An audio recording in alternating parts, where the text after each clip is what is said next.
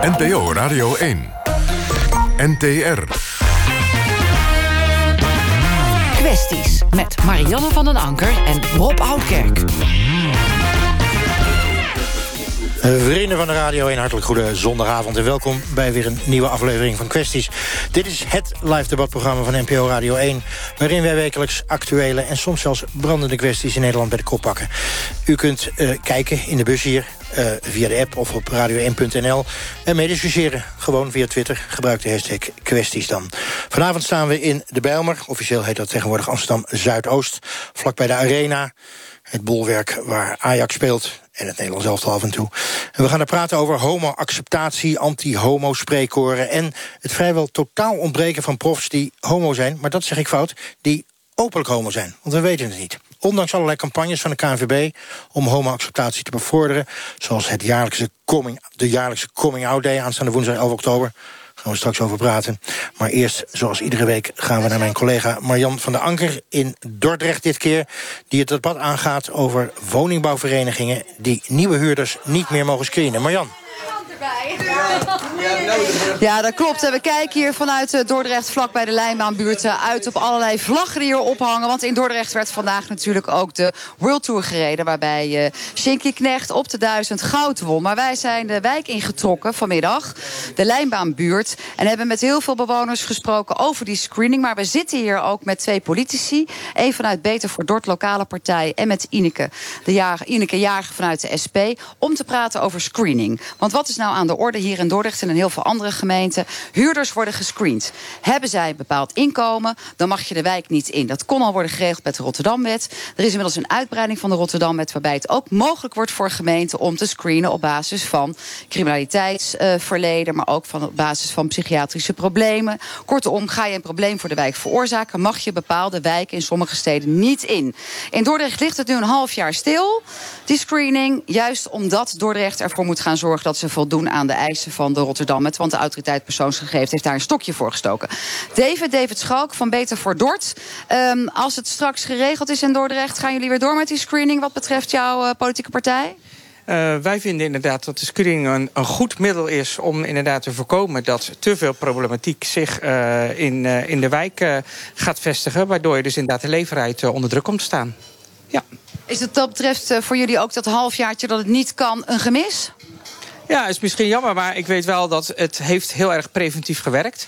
De afgelopen jaren dat de screening wel heeft plaatsgevonden. Ik vind ook van belang dat inderdaad als je gaat screenen, dat het dan moet voldoen aan alle wetten en eisen die ook de landelijke overheid eraan stelt. Maar ook de landelijke overheid heeft de afgelopen jaren tientallen miljoenen in al die wijken gestopt om de wijk leefbaarder te maken. En het zou juist zonde zijn als dat verloren geld is geweest, omdat de wijk weer achteruit kan gaan. Ineke Jager, SP. De screening was wat jou betreft al een godspun. Nu ligt het gelukkig even stil. Ga jij er een stokje voor steken dat het überhaupt in Dordrecht nog weer kan plaatsvinden? Als het aan mij ligt wel, ja. Op basis van welke argumenten? Het is heel simpel. Volgens de wet bescherming persoonsgegevens mag het niet. En zometeen in mei komt er een Europese wet aan. En je mag alleen maar dat soort gegevens verzamelen als het je kerntaak is om dat te doen. Dus de politie mag het, maar de gemeente mag het niet. En zeker niet de woningstichtingen. En als zij nou onderling een convenantje hebben afgesloten en het allemaal netjes hebben geregeld? Ik kan ook met David wel een convenantje afsluiten, maar als het buiten de wet omgaat, dan mag het toch echt niet? Respect. Ja. Ja. Ongelooflijk. Ja. En zo zijn wij dan zoveel jaren aan het lijntje gehouden, zeg maar. Dus ik ben 3 jaar bezig aan een rechtszaak. Ik zal eerst even jou introduceren, want Ineke krijgt applaus van de familie Tahiri. De familie Tahiri staat in Dordrecht al lange tijd bekend als een overlastfamilie. Vorige burgemeester Arno Brok heeft ook gezegd, familie Tahiri willen wij Dordrecht uit hebben. Jullie zijn verdacht van drugs en hennepteelt en uitkeringsfraude. Dus bij screening komen jullie de wijk niet meer in. Okay. Nou, als de burgemeester mij papieren hebt van criminaliteit, van drugs en al die dingen, dan kom ik Lijnbaan niet meer in. Dus ik zei, ik heb nog eens een verleden met drugs of wat dan ook. Maar ze doen iedereen over één kam scheren. En dat is het probleem bij de gemeente. Want de gemeente is gewoon wat ze doen in de gemeente, met z'n allen, dus de burgemeester ook, dat is gewoon machtsmisbruik wat ze nou doen. Want je ziet het zelf. Wie is degene nou die de macht misbruikt? Wij in de Lijnbaan of hun bij de woningbouw en de burgemeester? Dit is Mo Tahiri van de familie Tahiri. Abdelkarim staat er ook. David, vanuit Beter voor Dordt, jij bent voor die screening. Wat zeg jij tegen deze mensen? Nou, ik wil als eerste zeggen dat iedereen een goede woning verdient. Maar dat het wel belangrijk is dat je met elkaar de wijk leefbaar houdt. Dat is voor de families die in aanmerking willen komen voor een huis. Maar ook voor de families die er al jaren wonen. En wat ik al eerder zei, er zijn echt miljoenen euro's in die wijken gestoken om ze leefbaarder te maken. Laten we er met elkaar voor zorgen dat ze leefbaar blijven. We gaan heel even kort hier eruit. Ja, want we hebben namelijk een dame gesproken uit Oud-Krispijn. En die is weggetrokken uit Oud-Krispijn, juist vanwege de overlast. Luistert u even mee. Ik ben bewoonster van de wijk Oud-Krispijn. Daar heb ik 25 jaar lang met plezier gewoond. Maar helaas ben ik verhuisd vanwege de overlast van een buurvrouw. Die goede mevrouw die was al in de wijk in 4 jaar tijd al 2 keer verhuisd. Vanwege dus narigheid met haar buren. En toen kreeg ik er naast me. En wat gebeurt er? Zij zet als raamdecoratie zet ze een oud matras voor het raam. Waarop op een gegeven moment de beestjes overliepen. En muizen had ik. Het was een nieuw complex. Dus ze gooide vuilniszakken op haar balkon neer. Ik ben daarmee naar de woningcorporatie gegaan. En geprobeerd daar een gesprek aan te gaan. Maar vanwege de nieuwe participatiewet moet je tegenwoordig allemaal zelf oplossen. Nu, ik ben een vrouw die belt dan aan en legt de zaak voor. Maar ja, dan word je voor rotte vis uitgemaakt en dan is het voor mij een einde verhaal. Ik zag ook dus dat de drugscriminaliteit in de wijk weer toenam. En ik heb me dus, wat ik net zeg, de 25 jaar vreselijk lang voor ingezet. En mijn kinderen zeiden nu van, nu is het genoeg, nu ga je verhuizen. Dus ik ben nu de wijk uit. Doet me heel veel verdriet, maar het is niet anders. Ja, en zo hoort u een dame die slachtoffer is van de overlast. En wat u hier hoort is ontzettend veel herrie. Er zijn nog 2 andere leden van de familie Tahiri binnengekomen. De gemeente beweert dat ze nog niemand hebben geweigerd. Maar hier heb ik 2 mensen die wel zijn geweigerd op basis van de screening. Nadia Tahiri, waarom ben jij geweigerd? Ik ben 3 jaar terug ongeveer geweigerd. Toen heb ik reden gevraagd. Ja, toen werd ik van het kastje naar het muur gestuurd. Ik kreeg geen reden. Ja, want we geven geen reden. Toen hebben ze net op een gegeven moment elke keer brieven heen en weer. Ik heb op een gegeven moment advocaat ingeschakeld. En toen kwam er een zogenaamde reden. Toen werd gezegd, vanwege je broers. Die hebben een verleden met drugs, bla bla. De familie Tahiri staat hier niet echt lekker op de kaart in Dordt. Kun jij daar iets bij voorstellen? Nou, nee. Het is gewoon onzin wat er wordt gezegd, ja. Je wordt zwart gemaakt als familie. Ja. Heb je uiteindelijk, Nadia, een passend woningje gekregen waar je nu verblijft? Nee, want ze kwamen elke keer met een woning. Maar ja, het is ik kies de woning en niet hun kiezen de woning voor mij. Het is toch een woonkeus. Ik kies een woning en niet zij voor mij. In aanvulling, een ander familielid van de politie ook geweigerd op basis van de screening. Wat had jij op je kerfstok? Volgens de politie heel wat, maar het stelt maar niks voor. Ja, ik heb een strafblad zoals, ik denk 50% van heel Nederland. Nou, dan moet toch niet weerhouden dat ik gewoon een huis kan nemen waar ik dat wil. Okay, jullie hebben als volledige familie bij Arno Brok, de vorige burgemeester, een gesprek gehad. Ook vanwege jullie intimiderende gedrag. Nee, was geen gesprek, was eenzijdig, was een monoloog. We werden gestoken van achter en we konden geen weerwoord geven. En we werden daarna gevorderd om het pand te verlaten. Ja. Zo ging het en werd daar een beetje bij gelachen. David Schalken, dit zijn misschien wel de types die je niet wil hebben in de wijk. Maar voorlopig zijn er nog niet heel veel rechtszaken waaruit blijkt dat ze heel erg fout zijn. Fouter dan fout. Ik ga niet in op deze persoonlijke situaties, want die ken ik niet. Ik heb daar niet bij gezeten en ik heb daar ook absoluut geen oordeel over. Ik vind alleen wel dat het voor de woningbouwcorporaties, dat het een middel kan zijn om ervoor te zorgen dat inderdaad wijken, dat probleemgevallen zich niet opstapelen. En dat kan ik begrijpen, maar het moet zorgvuldig zijn. En het kan niet zo zijn, inderdaad, dat het selectief is en gebaseerd is op de verkeerde feiten. Maar daar ken ik de ins en outs niet van. Okay. En mensen met een strafblad, stel dat wel, want er loopt een aantal zaken tegen deze familie, drugs, hennepteelt, uitkeringsfraude. Stel dat ze veroordeeld worden. Ja. Waar moeten ze dan wonen? Niet in Dordrecht? Nee, daar ga ik helemaal niet op vooruit lopen. Want ik wil volgens mij, heb ik ook al eerder aangegeven, iedereen die verdient een goede huis. Maar ik kan me voorstellen dat de woningbouwcorporaties, dat ze inderdaad wel selectief zijn en willen proberen te voorkomen dat problemen zich op een bepaalde plek opstapelen, hè, voor de leefbaarheid in de hele wijk. Oké. Naast mij, we hebben namelijk dan de van criminaliteit verdachte familie, maar nog weinig is uitgekomen, Tahiri. Maar we hebben naast ons ook, zeg maar, andere probleemgevallen. Want zo betitel ik jullie toch maar. Ben, Harold en Jacqueline. Nou, Rob. Ja. Rob. Jacqueline, sorry, Roos. Harold is wel echt een stevige drinker. Nee, maar even, we zijn daar vanmiddag geweest. Je staat op het hoekje, er wordt veel gebruikt. Je kan je voorstellen dat er auto's is. Bouwman zit er dik bovenop, psychiatrische kliniek. Wat vinden jullie nou van dat screenen? Die jongen is al jaren bezig om in de hulpverlening een plekje te vinden. Dat lukt niet. Maar net zoals met de familie T, laat ik het zo maar zeggen. Zulke mensen heb je nodig in de buurt. Als met die jonge gasten, de echte... De overlastjongeren, sorry, de echte overlastjongeren. Als hun zeggen van jongens, het is klaar, dan is het klaar. Dan kan je met 12 politiebussen komen, daar luisteren die jongens niet naar. De wijk is inmiddels, er is veel geïnvesteerd, hè? Er hangen camera's op. Maar wat hebben die mensen, die hebben nooit, dat zijn Haroldse buren al jaren, die mensen hebben nooit wat misdaan. We leven allemaal, je moet een beetje, ja, nou ja, en iedereen...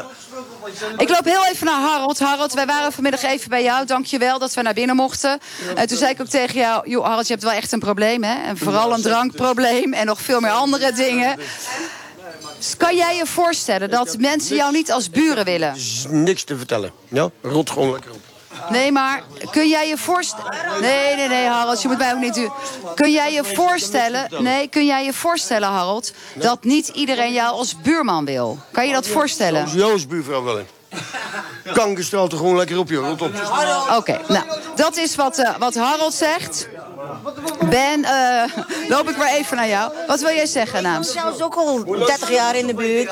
We luisteren... Ik ben al jaren bezig dat ik kankerhuis weg wil naar, joh. Luister, Harold wil wel heel graag weg, heeft hij ook vanmiddag tegen ons gezegd. Want zijn huis wordt gebruikt door iedereen die, zeg maar, drugs gebruikt. Ja, maar ja, ik bedoel... Hij is niet daar tegen opgewassen en de buren hebben er wel last van. Kun je er iets bij voorstellen? Ja, ik woon zelf in de straat, dus... Ik begrijp dat wel, dat snap ik wel, natuurlijk begrijp ik dat. Ik wil al jaren weg dan. Ja. Ja. Maar hebben jullie... Maar ik ken het wel begrepen van hem. Mohammed Tahiri? Maar je moet haar niet ervoor op aanvallen. Dan moet je niet bij haar, snap je? En je moet haar ook niet duwen. Maar luister nou, buurman. Je moet haar ook niet duwen, dat is niet goed. Snap je, we zijn hier uit respect. Harold, ik heb vanmiddag gezien dat jouw buurman met een meisje van 2 daar rondloopt. En dat meisje van 2 moet wel spelen op de straat waar jullie ook zijn. En dat is, volgens mij heb jij goede zorg nodig. Jacqueline, ja, jij bent een vriendin van Harold. Hij wil al heel lang weg. Maar ze hebben geen woonruimte voor hem. Dus iedereen gaat lopen klagen, maar er is ook muizenoverlast. En iedereen blijft toch komen naar hem. Iedereen maakt misbruik van hem. Maar je kan niet iemand dan daar houden om hem zo neer te zetten voor de toekomst. Ik heb gezien hoe dat er misbruik van hem wordt gemaakt vandaag. Zo zeggen, de instanties hebben wel gefaald met hem. Maar ik bedoel, de buurman had een oplossing voor hem. En je hebt het nog gezegd van, hoe kan je in zo'n smerig huis gaan wonen? Hij zegt, luister, stuur ik een paar mensen erin, trek ik het hele zootje leeg, knap ik het op. Klaar, die man wil gewoon bij zijn familie in de buurt wonen. Wat is het probleem? Wat is het probleem dan? Want Harold, jij bent wel bereid, als iedereen u helpt, om naar iets anders te gaan. Dat is het belangrijkste stukje. Harold, jij wilt toch ook hulp hebben? En Harold loopt ondertussen met zijn hoofd tegen de deur. Mo, jij wil zijn huis hebben. Ik wil daar graag wonen. Het is gewoon een recht wat ik heb en wat iedereen heeft als een burger. Ik wil gewoon een woningruil doen die iedereen doet. Ik ken jou 6, 7 mensen... Ik kan 6, 7 mensen opnoemen, bij naam. die gewoon een huis-woningruil hebben gehad zonder deze hele drukte aan alles. Snap je wat ik bedoel? En dan bij ons hebben ze allemaal stokjes ervoor gestoken. Ik zit 3 jaar te vechten, ik heb een rechtszaak verloren, ik moet geld terugbetalen. Allemaal door dit, een wet die nog ineens gebruikt mag worden. Geen wet. Nee, ik bedoel een... Die screening is vooralsnog wel stilgelegd. Ga jij er gebruik van maken nu de screening is stilgelegd? Nee, ik zeg één ding. Ik laat me eigenlijk er niet bij zitten. Ik ga tegen de gemeente zeggen of ze helpen mij met een huis in de Lijnbaan en voor de woningbouw of er wordt een grote rechtszaak hier tegen gezet. Want dit wat hun hebben gedaan, dat ken je. Ik laat het ook niet over me heen lopen. Ineke Jager van de SP. We hebben net gezien, ik ga straks naar Harold toe, hè. Want dat is wel iemand die echt in nood is. Het is een zware gebruiker. Hij laat zijn huis vervuilen. Instanties weten al jaren dat dit niet goed gaat. En de buurt heeft er ook last van. Ja, maar dat heeft niks te maken met het feit dat hij in de Lijnbaan woont. Want hij kan op het Reeland wonen en dan heb je precies hetzelfde. Dus dat maakt niet uit. He, dus die man die moet gewoon geholpen worden, waar die ook woont. Die heeft gewoon heel veel... Die heeft een instantie nodig. Misschien moet hij wel beschermd wonen. Zelfs. Daar kan ik niet over oordelen, want ik ken hem verder niet. Maar ik kan me dat zo voorstellen dat dat misschien wel zou moeten. Maar... David, van Beter voor Dordt. Als ik daarop mag reageren op mevrouw Jager, wat ze aangeeft. Kijk, ik vind ook dat hij een plek nodig heeft. Maar als hij wil zelf ook graag weg. Maar het zou toch niet goed zijn wanneer hij een plek krijgt op een andere plek en hij naast bijvoorbeeld een psychiatrisch patiënt komt. En dat is ook wat je wil voorkomen, eigenlijk, met het inzetten van die screening aan de voorkant. Abdelkarim Tahiri. Screening trouwens, in het Lijnbaangebied. Er was de laatste keer een screening. Jongen had gereageerd op een woning in het Lijnbaangebied. Die is gescreend. Kreeg hij te horen, je komt niet in aanmerking voor die woning. Een woning blijft leeg. Wat doet de woningbouw? Die belde die jongen op. We hebben ons eigen bedacht. Die woning kan jij voor in aanmerking komen. Begrijp je wat ik bedoel? Dus die jongen die heeft gezegd... Hier, oh, fuck jullie. Ik hoef die woning al niet meer. Ik hoef niet meer in het Lijnbaangebied te wonen. Begrijp je wat ik bedoel? Want dat is ook het stigmatiseert de wijk ook. Hè? Want bij jullie is in Dordrecht al de procedure altijd tot nu toe geweest... dat erbij wordt gezegd, u wordt gescreend voor deze woning. Als het aan u ligt, blijft dat de komende periode ook zo. Zowel even een korte reactie op het stigmatiseren van de wijk als een probleemwijk. En wat doe je als je de woning vervolgens niet vergeeft? Ik wil vooral niet kijken naar het stigmatiseren van de wijk... maar naar het feit dat we niet willen... dat we in ieder geval willen dat de wijk leefbaar blijft. En het is geen oplossing om probleemgeval op probleemgeval te stapelen. En ik ga niet in op individuele gevallen, want ik ben niet van de woningstichting. Ik vind van belang dat de leefbaarheid van de wijk... dat die gewaarborgd wordt. Ja, de leefbaarheid van de wijk, die moet... Ja, ik krijg net van de regisseur te horen dat we naar een heel ander belangrijk onderwerp gaan. Eén seconde. Leefbaarheid in de Lijnbaan, daar weten wij alles van. Want wij zijn daar als eerste bewoners komen wonen. En we hebben het meegemaakt vanaf wanneer het is opgebouwd. De leefbaarheid in Dordrecht in de Lijnbaan is weggegaan toen Arno Brok aan de macht kwam. Dat was de vorige burgemeester. En daarmee is dat politieke statement gemaakt. We danken al onze gasten. Ik ga zo direct naar Harold toe. Zeer veel dank. Ik dank in ieder geval onze officiële gasten. David Schalken en Ineke Jager. Wij komen hier zeker een keer op terug... want die uitspraak moet gaan volgen van de minister... of straks Dordrecht ook met de uitbreiding van de Rotterdamwet mee gaat doen. Rob, het was hier hectisch en heftig. We zijn heel erg benieuwd hoe het bij jou gaat. Marianne, het is vergeleken bij jou hier een oase van rust. Het blijft nog lang onrustig in Dordrecht, als ik het zo hoor. U bent terug in de bus, terug in de Bijlmer, terug in Amsterdam Zuidoost. Aanstaande woensdag, u heeft het vast gemist, is het Coming Out Day... Wat betekent dat? Nou, dan wordt er gevlagd in Zwolle bijvoorbeeld, in Hengelo.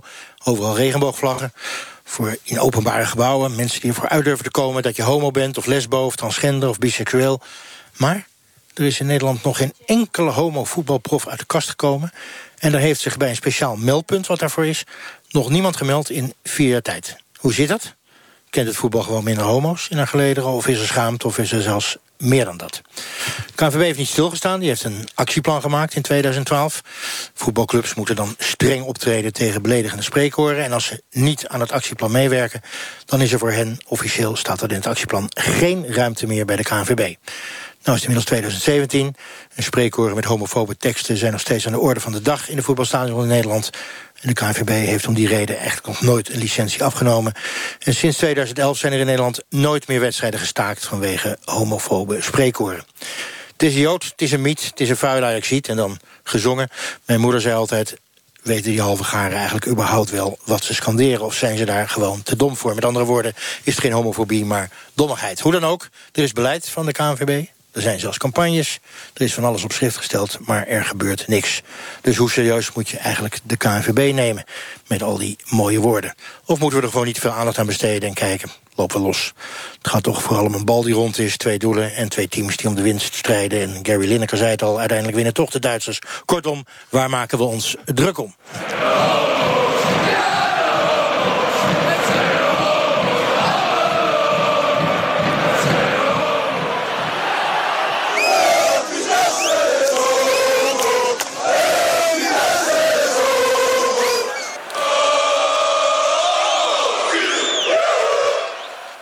Nou, even een allegaartje van het zijn de homo's, ja de homo's en oh homo. Mitchell Jansen, 22 jaar, homoseksueel, vorig jaar getrouwd hè? Ja, dat klopt. Hoe heb je dat bekendgemaakt in de kleedkamer? Ik heb het tegen mijn oom gezegd, die was destijds trainer. En die heb ik gezegd van, goh, ik wil het eigenlijk tegen de jongens vertellen. En toen ben ik gewoon voor 40 man gaan staan en gezegd van, goh, sommigen weten het misschien wel. Sommigen weten het niet. Maar bij deze wil ik eigenlijk zeggen dat ik een vriend heb en ik ga volgend jaar trouwen. Dat is hoe ik het gedaan heb. En de reactie? Eigenlijk heel leuk. Ze begon te klappen. Gefeliciteerd, kwamen naar hem toe, kwamen een handje geven. Er werden grapjes over gemaakt. Van, goh, als je nu op de club komt, moet je dan ook 3 kusjes geven. Wat ze deden? Dus, wat ze heel graag deden, als ze dat zouden willen. Maar dat deden ze niet uiteindelijk, omdat het natuurlijk niet hoeft. Maar ja, het had gemogen. Hey, dit lijkt een eenvoudige coming-out. Was het ook. Ik heb eigenlijk helemaal geen slechte reacties ontvangen. Totaal niet? Nee, helemaal niet. Nou... zou het zo moeten zijn? Ik bedoel, jij bent homoseksueel, je speelt bij een voetbalclub. Bij de amateurs weliswaar. Er zullen bij de profs toch ook een aantal homoseksuelen zijn. Waarom is dat zo moeilijk voor hun om uit de kast te komen? Want je hoort ze nergens. Nee, dat klopt. Ik had toevallig ook met Danny, de andere gast hier zit, ook nog heel even over. Ik denk wel dat is ook hoe hoger je komt, hoe meer competitie dat er is. En op het moment dat je hoog voetbalt, probeer je ze ook op je zwakke punten te pakken. Dus en homoseksualiteit is een zwak punt? Voor mij niet, maar nee. Andere mensen die gaan er anders mee om. En nee, wacht even, we zitten in 2017 in Nederland. Ja. Homoseksualiteit is toch geen zwak punt? Nee, dat is een seksuele geaardheid. Ja, dat klopt, daar ben ik het helemaal mee eens. Alleen, voor iemand die daar onzeker in tegenover staat, zou het voor diegene een zwak punt kunnen zijn. En dan is het de vraag van hoe die daarop reageert. En als je daar niet goed mee kan omgaan, dan kan het best zijn dat je daar last van krijgt. Jacques d'Ancona. Ja, Rob. 80 jaar inmiddels al, hè? Iets ouder dan Mitchell. Ja, dat moet je me nog eens invrijven, maar wees welkom. Het is niet ingewreven, hoor. Hey, 20 jaar scheidsrechter was je in het amateurvoetbal. Je bent nog steeds groot fan van Groningen, geloof ik, FC Groningen. Ik draag Groningen een warm hart toe. En daarnaast zit ik nog steeds in de scheidsrechterij als coach van jonge scheidsrechters. Dus je bent nog steeds actief. Absoluut. Kwam jij officieel uit de kast? Nee, ik zat alleen op de kast. Ik ben er nooit uitgekomen, want dat was niet nodig. Het ging iedereen wist het al van jou? Het ging heel geleidelijk aan. Na mijn 30ste is dat gekomen. Maar hoe werkt dat dan? Het ging geleidelijk aan. Want ik bedoel, die coming out day is toch voor mensen van, nu moet je er maar een keer gaan vertellen. Ja, de coming out had ik dus niet. Dat heb ik alleen in een hele kleine kring verteld. Waarna ik ze iets vertelde wat ze lang wisten en wat ze lang voelden. Dus dat bleek geen probleem te zijn. Mijn zusje zei toen, pak van mijn hart. Ik dacht echt dat er wat was.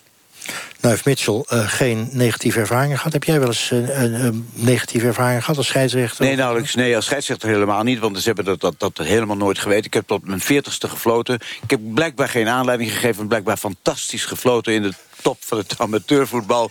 Dus nooit spreekkoren achter me aan gehad. Helemaal niet. En ook heel bescheiden. Ja.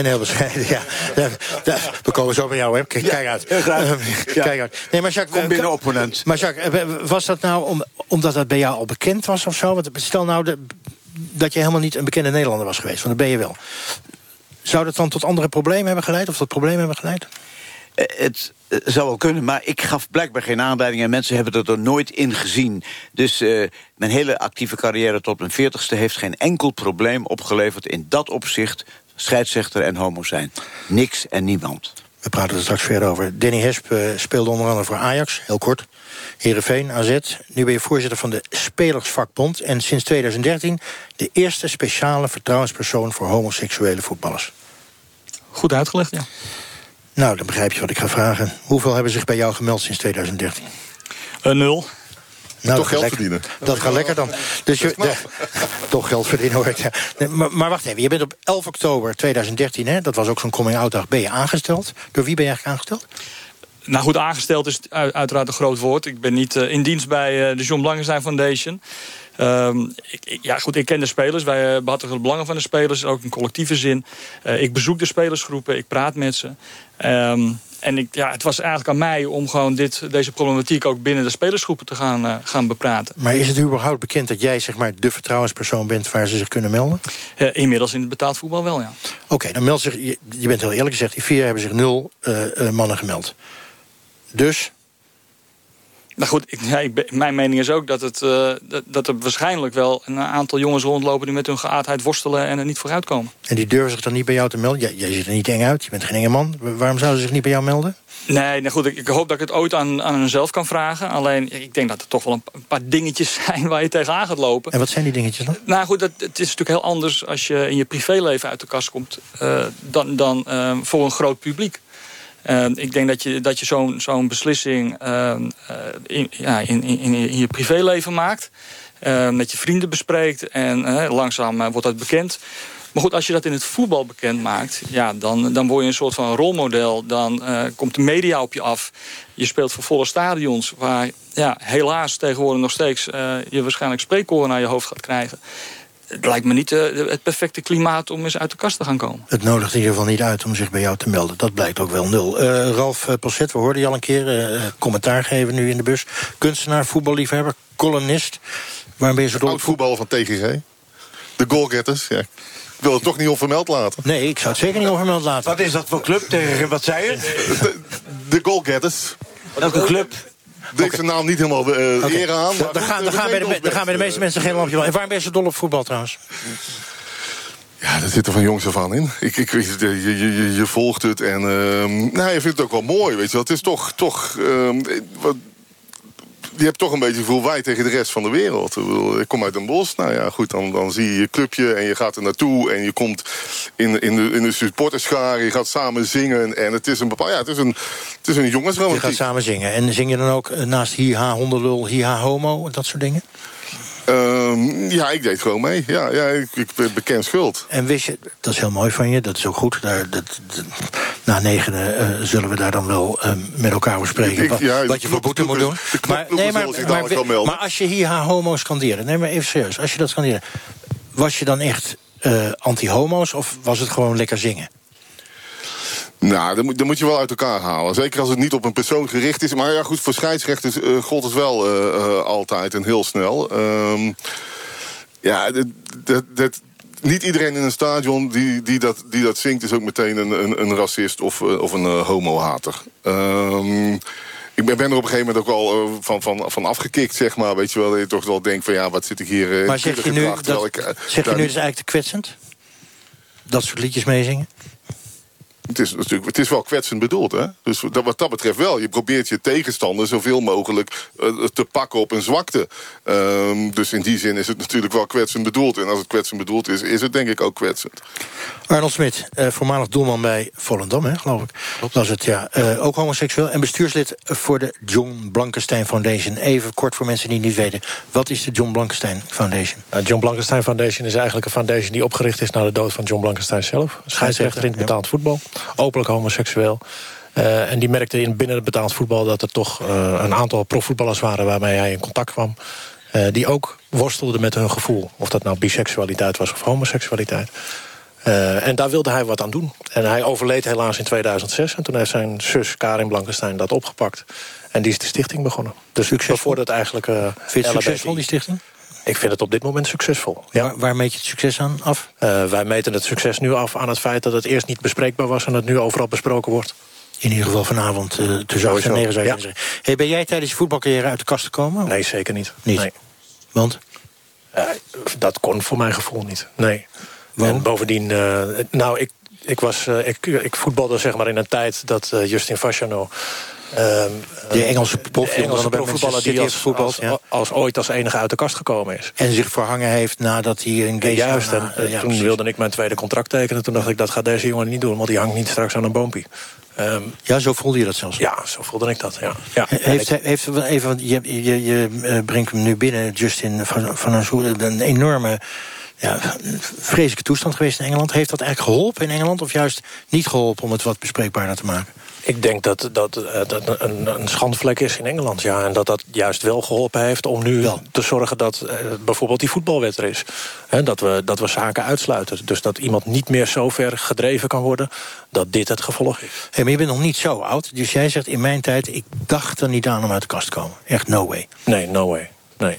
En als je nu zou voetballen en nu doelman zou zijn... dan zou ik het doen. Want maar dat kan ik nou makkelijk zeggen. Dat kan je nu makkelijk zeggen. Met alle kennis van nu. Maar wat is het verschil dan? Waarom? Omdat ik nu zelf tot mijn eigen acceptatie ben gekomen. En ik heb kunnen ontdekken wie ik ben. En daarvoor speelde ik voetbal en was alleen voetbal mijn leven. En iedereen om mij heen was heteroseksueel. Nou. En op dat moment hoorde ik eigenlijk alleen maar de negatieve dingen... die er waren over homoseksualiteit. En ik voelde mezelf dus ook niet prettig. Maar zou je nu ook uit de kast komen omdat... de situatie anders is dan 20 jaar geleden, 15 jaar geleden? Ik weet niet of... Of heeft het met jezelf te maken? Heeft dat te maken dat je ouder bent? Maar als je nu kijkt naar het voetbal, is er dan echt daadwerkelijk iets veranderd? Afgelopen 15 jaar? Nee, ja, er is wel daadwerkelijk iets veranderd. Dat er zaken bespreekbaar zijn. Maar dan hebben we het over schijntolerantie. Schijntolerantie. Jacques d'Ancona? Was het in die tijd dat Henk Krol, nog voordat hij in de politiek zat... aangaf dat hij een lijst had met profvoetballers die homoseksueel waren. En is dat waar? Ja of nee? Wie weet dat? Henk Krol kennende twijfel ik eraan. Volgens mij is dat ontstaan naar aanleiding van een lijstje... die een andere scheidsrechter bijhield. Die kan ik dan bij naam noemen, dat was John Blankenstein. Maar die had voor zichzelf, en dat heeft hij nooit openbaar gemaakt... dat weet zijn zus ook niet, dat weet ik niet... maar die had wel een lijstje, zei hij, van jongens waarmee hij in aanraking was gekomen... en waar hij het mee besproken had. Oké, dat is speculatief, we zullen het niet zeker weten. Ralf Posse, u luistert trouwens, het is 8:55 naar het programma Kwesties. Het debatprogramma op NPO Radio 1. Voor zover u nu pas inschakelt, we hebben het over homo-acceptatie in het voetbal. We kunnen beter zeggen, geen homo-acceptatie in het voetbal. Jij schrijft, Ralf Posse, ik citeer je even in een column... de voetbalwereld is het meest conservatieve en opportunistische bolwerk... dat er op deze aardkloot bestaat. Ja, natuurlijk. Ja, maar zo is het. Het is gewoon, weet je, ze hebben te veel succes. En er hangt te veel van af. En er zijn te veel mannetjes. En ze durven niet door te bijten. Weet je, ik bedoel, ze komen plannen. Maar er wordt nooit iets gedaan. Als je iets wil doen, dan zul je inderdaad met een soort voetbalwet moeten komen. En dan moet je ook zeggen, vanaf nu accepteren we het niet meer. En we leggen gewoon de wedstrijden stil. En komen boetes en er worden punten aftrekken. Wordt in actie gezet. Maar dat is het niet. Weet je, hele mooie woorden. En iedereen wordt geknuffeld. Maar ja, er wordt voor de rest niks aan gedaan. Jij zegt, het is eigenlijk loodmout ijzer. Er staat veel op papier, maar er gebeurt niks. Nou ja, als ik al hoor aan Danny Hesp... dat er niemand zich meldt. Weet je, dat is al een eerste stap. Daar zou ik wel van te kijken. Weet je. Dus... Daar kan je van staan te kijken. Maar Arnold zegt ook, geen haar op mijn hoofd die eraan dacht. Mitchell is een uitzondering misschien.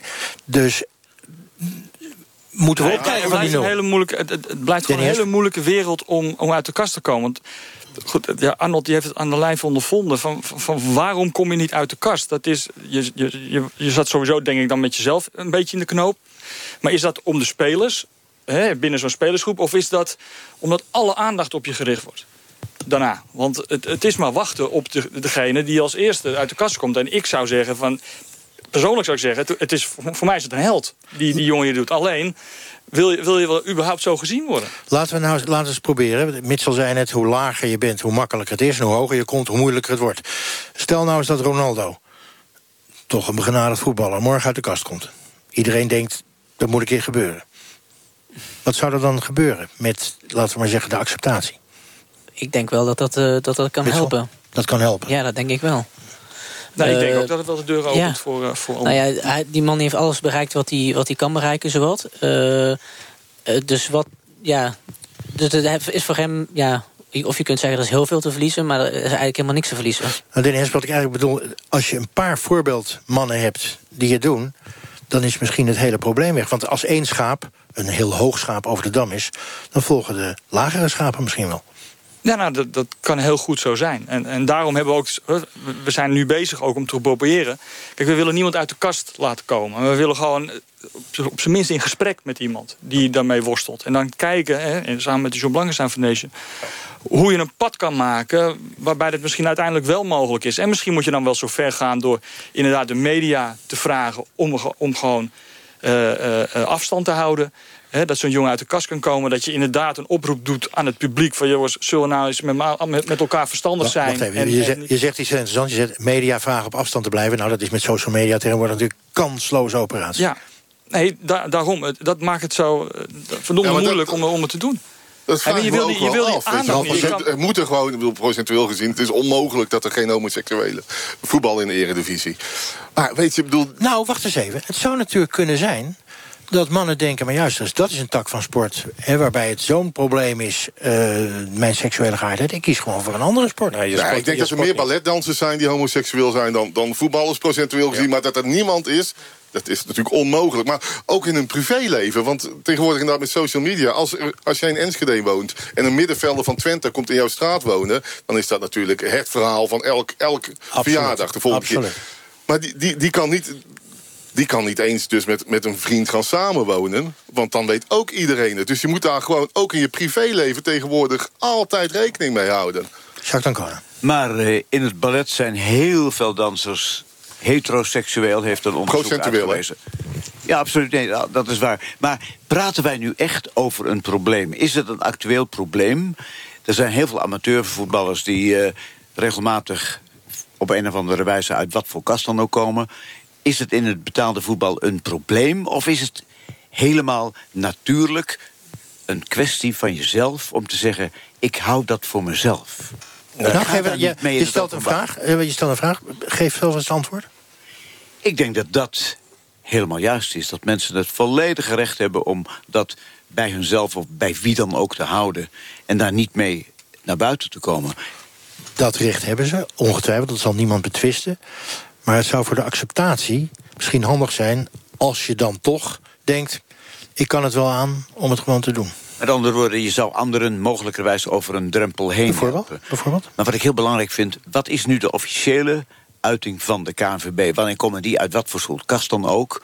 Wat is de houding van de KNVB? Leggen zij bijvoorbeeld onze scheidsrechters op om erover te zwijgen als ze homo zijn, ja of nee? Er is in het betaalde voetbal, in de top van het betaalde voetbal, een scheidsrechter die homo is, dat weten we allemaal waarschijnlijk. Hoe moet hij zich gedragen? Danny, zijn daar richtlijnen voor? Weet jij dat? Scheidsrechters? Nee, niet dat ik weet. Kijk, wij praten regelmatig met de KNVB. Ook met Michael van Praag. En goed, hij is toch wel een beetje de voortrekker hier om te proberen, ook bij amateurverenigingen, ook bij BVO's, dit op de agenda te krijgen. En Arnold zegt al, van we hebben heel veel stappen gemaakt en dat klopt ook. En het gaat heel langzaam en misschien wel te langzaam. Maar inmiddels zijn wel binnen clubs, tenminste alle clubs zijn bezocht. Er zijn workshops tegenwoordig bij clubs die gedaan worden door de John Blankenstein Foundation.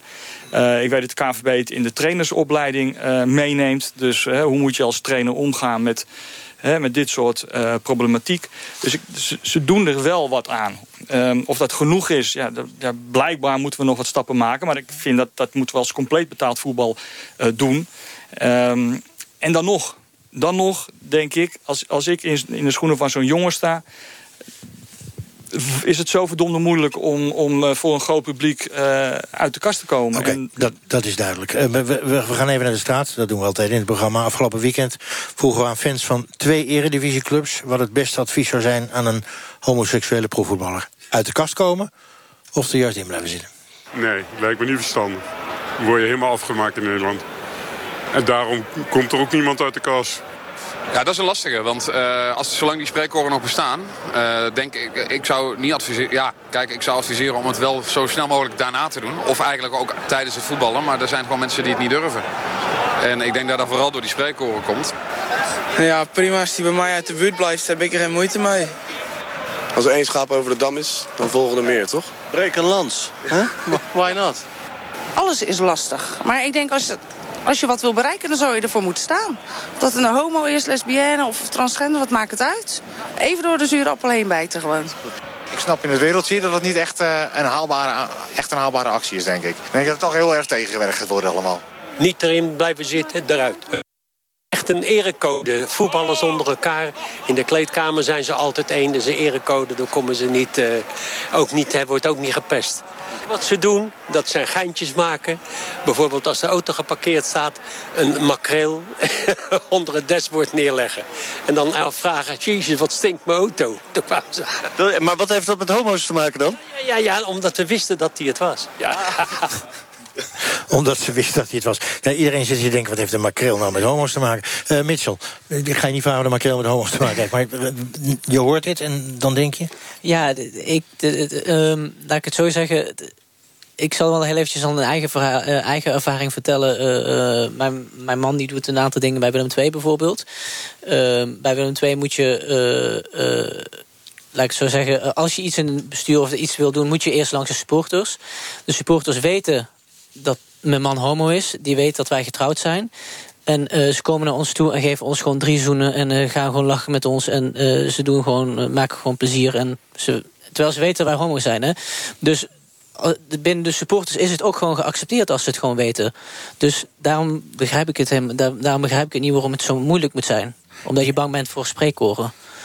Omdat je bang bent voor spreekkoren. Nou even, Jacques d'Ancona even, ja. De enige keer dat ik echt geconfronteerd werd met het feit dat ik homo ben, was toen ik lid was van de scheidsrechterscommissie betaald voetbal en waarnemer rapporteur was bij de wedstrijd Cambuur Feyenoord en hartstochtelijk door de Feyenoord-fans ben toegezongen homo, homo. En dat vond de toenmalige voorzitter Van der Herik ongelooflijk onplezierig. En die heeft daar in de bestuurskamer uitbundig excuses voor gemaakt. Maar jij vond het eigenlijk prima. Laat maar gaan. Ik had in de Soundmix Show gezeten. En kortom, ik ken de hoon van het publiek. Ik ken het boelroepers. Als scheidsrechter was mijn 18e en ook als lid van de... Oké, maar jij hebt misschien een dikke huid gekregen. En, ja, zeker. Dat had Arnold in zijn tijd toen hij onder de lat stond bij Volendam niet. Ik bedoel, op een gegeven moment krijg je een dikke huid en denk je, nou, ze schreeuwen maar. Maar ik kan me ook voorstellen dat als je er zelf allerlei moeite mee hebt, dat je je lam schrikt. Arnold, toch? Zo moet het toch geweest zijn? Ja, dat klopt. Zolang je nog niet op dat punt zit, dan kun je dat niet handelen. Je moet gewoon in balans zijn. Dat betekent dat, ja?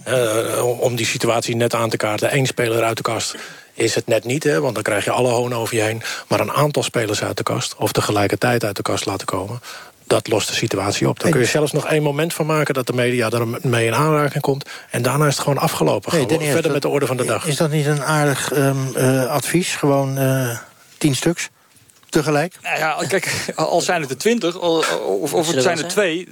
met die jongens wil je in gesprek om te kijken, wat kunnen we gewoon doen?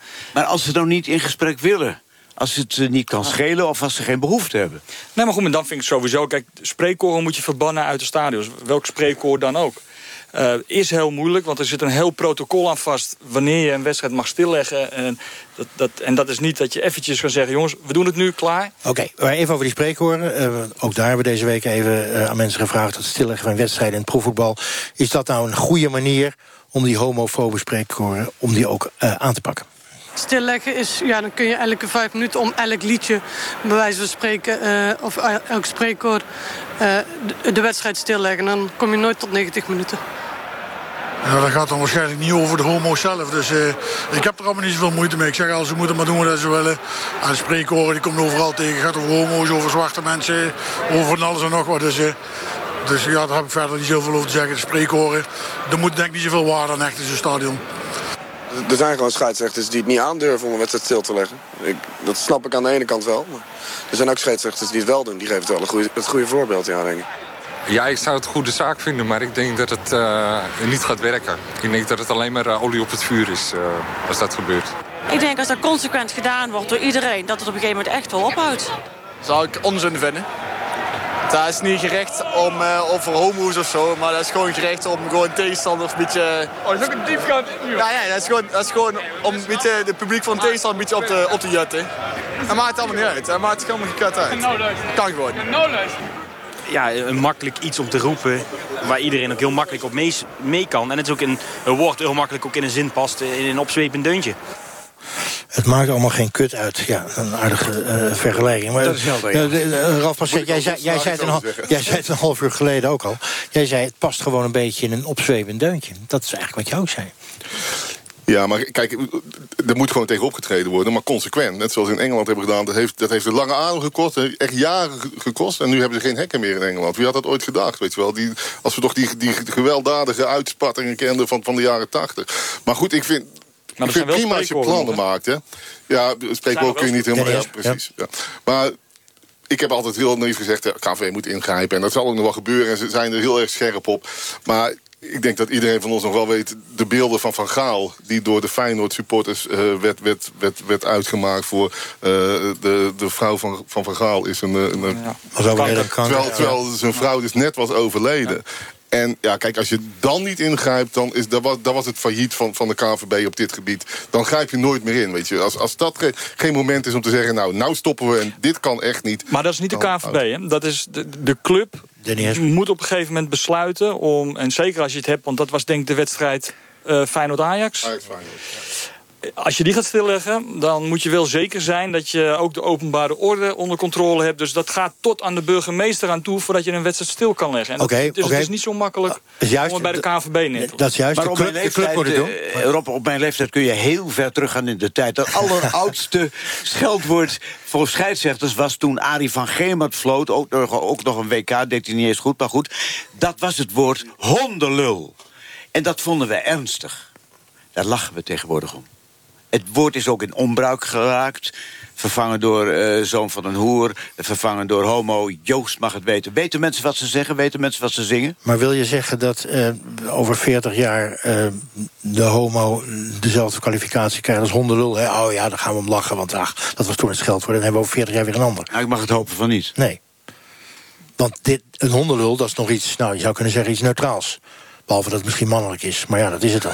Maar een homo, dat is toch niet neutraal? Dat is toch gewoon discriminatie? Nee, Mitchell, wij hadden achter zaten we even te praten. We zeiden, ja, aan racisme doet de KNVB veel meer... dan aan het homoseksuele probleem. Ja, dat klopt, want jij zei in het begin zei je ook van... Goh, sinds 2012 lopen er campagnes van een KNVB. Ik ken ze niet. En als je nou bijvoorbeeld gaat kijken naar hoe ze omgaan met racisme... Waarom kunnen ze zo niet ook omgaan met homoseksualiteit? Het was een heel belangrijke manifestatie... dat enkele jaren geleden de Gay Pride, de Canal Pride in Amsterdam... werd bevolkt door een prachtig schip van de KNVB. En ik stond erop met Louis van Gaal, met De Boer, met Van Praag en noem maar op. Mijn vraag is natuurlijk, heeft dat statement wat uitgehaald? Kunnen we dat hier zeggen? Is racisme meetbaar? Is anti-homoschap meetbaar, ja of nee? Hebben we wat bereikt? Oké, maar dat is lastig te meten natuurlijk. Maar je zou het ook gewoon kunnen proberen, vraag ik ook even aan Arnold. Gewoon 3 keer achter elkaar korte metten door een wedstrijd even stil te leggen. Gewoon proberen. Ja, nou dat zul je dan van tevoren ook goed in goede banen moeten leiden. Maar dat is inderdaad een oplossing om het te veranderen. En dat is hetzelfde als met spreekkoren, met oerwoudgeluiden. We hebben daar op een gegeven moment een statement in gemaakt. We pikken het niet meer. En toen zijn er wedstrijden stilgelegd en er zijn consequenties aan verbonden. En dan weten mensen waar ze aan toe zijn. En dan gaan hun eigen supporters ook gewoon terechtwijzen. Ik wil je nog even iets voorleggen. Onze redactie heeft deze week met de traditionele grote 3 gebeld. Ajax, Feyenoord, PSV. Met een reactie hierop. Ajax laat weten, ik citeer even, druk bezig zijn met het onderwerp... maar liever niet naar buiten wil treden. PSV heeft aangegeven liever niet mee te werken aan deze uitzending... en Feyenoord laat weten dat het aan het individu zelf is... om hier wel of niet en zo in welke vorm over naar buiten te treden. Dat zijn zeg maar onze voorbeeldclubs. Dat laatste is dus de meest tactische bewoording. Ja, zegt Jacques d'Ancona. Ik vind het nog steeds... alles zeggen waar we het over hebben. En wat zegt het dan? Dat ze eigenlijk niet weten waar ze het over hebben... en dat ze het een heel moeilijk onderwerp vinden. Maar eigenlijk moet je beginnen met regels opstellen. En zoals wij doen nu bij clubs de leiding bezoeken... om duidelijk te maken wat het nu is. En dat een speler alleen maar in balans is... als hij over andere zaken niet hoeft na te denken... maar zich kan focussen op zijn sportprestatie. Ik denk dat je een soort atmosfeer moet creëren... dat spelers zich veilig voelen op het moment dat ze homo zijn. En als je dat creëert, zowel in het amateurvoetbal als in het profvoetbal... ik denk dat je dan de goede kant op gaat. En alleen dan zou je denk ik bij het amateurvoetbal moeten beginnen... en dan zo moeten doorstoten naar het profvoetbal. Okay. Dat is een heel idealistisch standpunt, maar in de praktijk... is er op dit moment... sprake van een reeks anti-homo spreekkoren. Worden ze gehoord? Ik hoor ze niet. Ja, internationaal is dat zeker zo. En is Mexico natuurlijk pas nog terecht gewezen op dat punt. Dus ze zijn er zeker. Maar om nu te zeggen op dit moment... Ja, precies. Om nu te zeggen op dit moment... Nee, er zijn niet meteen aanleidingen voor. Maar dat is denk ik ook omdat er nog niet echt een profvoetballer is... die uit de kast komt of is gekomen. Als het moment dat dat is, dan kun je pas denk ik echt meten. Ik probeer nog even de verantwoordelijkheid VVL's te leggen. We hebben het over de KNVB, we hebben het over voetbalclubs... we hebben het over scheidsrechters. Dennis, je bent ex-prof. Een speler of een heel team kan natuurlijk ook zelf zeggen... wij stappen van het veld. Ja, dat kan, uiteraard. Als Arjen Robben dat zou doen. Nee, de KNVB heeft ook gezegd van, weet je, iedereen die zich bejegend voelt in het veld, mag die stap nemen. Het enige is... Dat gebeurt niet, hè? Nee, maar ook omdat die consequentie daarvan... die spelers weten ook wat die consequentie kan zijn. En dat kan in veel gevallen leiden tot dingen die je liever niet wil. En dan moet je je later gaan verantwoorden daarvoor. Alleen, ik kan me wel voorstellen, als je praktisch gaat denken... dat je denkt van, als er iemand in je team uit de kast is gekomen... en er zijn spreekkoren, dat je gewoon met het hele elftal eraf stapt. Weet je, dus, en dan voel je als speler waarschijnlijk gesteund door je eigen ploeggenoten... en je maakt een goed statement. Dus alleen om even het ook nog in perspectief te plaatsen... er zijn supportersgroepen die zelfs hun eigen spelers uitmaken voor alles. Hè? Met andere woorden, je hebt te maken met een hele kleine groep die dit doet. Alleen je ziet gewoon hoe gek ze af en toe kunnen zijn. Oké, we gaan even terug naar de KNVB. Annabel Nanninga, bekend columniste, over de KNVB-campagnes. Als ik dan lees in een auditpaper waarin wordt gezegd... ja, we pakken niet alle maatregelen aan om dat soort dingen te straffen... of om wedstrijden stil te leggen. Want we zijn bang dat het gedrag er alleen maar door verergert. Ja, wat draag je dan uit naar je spelers, naar je supporters, ook naar je jeugd? Het is gewoon discriminatie. Dat mag sowieso niet. Ik zou werkelijk niet weten waarom de KNVB een eigen bubbel heeft... binnen gewoon die regel die gewoon geldt in Nederland. Die we hebben afgesproken met z'n allen. Aan de telefoon hangt Mars Schuringa. Zij is binnen de KNVB verantwoordelijk voor het diversiteitsprogramma van de Sportbond. Maar goedenavond. Niet mals, hè, die kritiek van Annabel Nanninga. Is dat nou terechte kritiek? Ik vind dat er hele duidelijke richtlijnen zijn om spreekkoren aan te pakken. En dat doen we ook. De verantwoordelijkheid ligt daar ook voor bij de clubs. En daarom zijn we ook met al die clubs in gesprek gegaan over homoacceptatie. Dat is al net genoemd. En ik denk, op die manier moeten we ook proberen om de bewustwording daarover te vergroten. Oké, maar jullie proberen het al, hè, sinds dat manifest in 2012. Jullie proberen het al 5 jaar. En bij Danny Hesp zouden mensen zich gemeld moeten hebben, mannen. 0 mensen hebben zich gemeld. Dat is maar een voorbeeld, maar zet het zo aan de dijk wat jullie doen. Nou ja, het is ook wel gezegd net al, daar ben ik het ook mee eens. Het blijft uiteindelijk een eigen keuze van een speler of een scheidsrechter of een trainer... of hij uit de kast wil komen op deze manier. En dan hebben we het natuurlijk over het betaald voetbal... waarin je dus erg in de belangstelling staat, in de media. Dus ik kan me voorstellen dat dat een lastige keuze is. Waar het om gaat is dat wij proberen een veilig klimaat te scheppen. Dat is net ook al genoemd. Dat is dus heel belangrijk dat ze dat bij betaald voetbal doen. Dus als ik net hoor over Ajax en PSV en Utrecht... daar zijn we geweest. En met trainers hebben we daar een workshop gehad. Het is heel onbeleefd wat ik doe, maar tijd heelt niet alle wonden... en zeker niet van deze uitzending. We zijn er doorheen. Zometeen Radiodoc. Wij praten er nog verder over. In Dordrecht bleef het onrustig en hier ook. Dit was Kwesties. Volgende week spreek ik u allen weer. Ik wens u een prachtige zondagavond. NPO Radio 1. De maand van de geschiedenis in De Ochtend. Elke dag van 9:30 tot 10:00. Buiten huilt de wind om het huis. Een BN'er van toen over het Nederland van vroeger en nu. Er hangt een lapje voor de brievenbus en in de tochterste kieren zit papier. Met Bram Peper, Henk van der Meijden, Ties Kruijzen, Wim T. Schippers. En morgen om 9:30, tv-man van het eerste uur, Koos Postema. Wat je wel overhoudt zijn natuurlijk, ik zou kunnen zeggen, een mooie wijze les... dat je de rest van je leven ook absoluut niet meer gelooft in een man die opstaat en zegt... ik weet het. En zo moet het. Morgen om 9:30 in De Ochtend, Koos Postema. Toen was geluk heel gewoon. Op NPO Radio 1, het nieuws van alle kanten. Professionals van Langhenkel. Voor overheid, verzekeraars en woningcorporaties. Werken in het hart van de maatschappij. Detachering, opleiding en advies. Langhenkel.nl. Schat, kijk. Wat? Koga presenteert nieuwe race, trekking en elektrische fietsen. Oh, wauw. En we kunnen ze nu allemaal bekijken in Ede. In Ede? Ja, in het Experience Center, de Fietser. Nou kom, waar wachten we nog op? Kijk op defietser.nl en kom snel naar Ede. Ik had hem hoor. Super laptop. Mooie prijs en een professionele site. Dus betaald met mijn Visa Worldcard. En wat sturen ze op? Een telefoonboek. Een telefoonboek! Maar hij krijgt wel zijn geld terug, want hij betaalde met zijn Visa Worldcard. Vraag hem aan op worldcard.nl. Nu het eerste jaar gratis en €50 shoptegoed. Kijk voor de voorwaarden op worldcard.nl. Ook de nieuwste fietsen van Koga bekijken? Kijk op defietser.nl en kom snel naar Ede.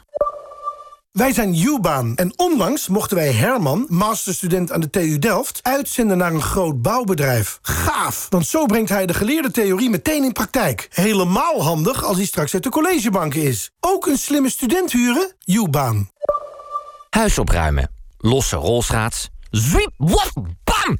Lange tijd geen zaken doen. Daarom is er een arbeidsongeschiktheidsverzekering van Centraal Beheer. Want soms gebeuren er dingen die u niet ziet aankomen. Nu zelf online af te sluiten zonder advieskosten. Gewoon op centraalbeheer.nl/AOV. Ook interesse in een leuke, slimme student? U-Baan. Baanbrekend in uitzendwerk. Leiderschap gaat altijd over jezelf kennen. Ik was er gewoon te obsessief mee bezig. Het moest lukken, weet je wel. Waardoor je jezelf heel veel stress oplegt. En voor ik het wist had ik klanten, zeg maar. En daar schrok ik wel van, want ik had nog geen bedrijf. De gedachte dat je een bedrijf helemaal in je eentje kan opzetten en dat helemaal succesvol maken, dan heb je het gewoon helemaal fout. Openhartige gesprekken met inspirerende ondernemers. Dat is Groeifactor, het inspiratieplatform van MKB Brandstof. Beluister alle gesprekken waar en wanneer je maar wil op groeifactor.nl. Groeifactor beweegt ondernemers. NPO Radio 1.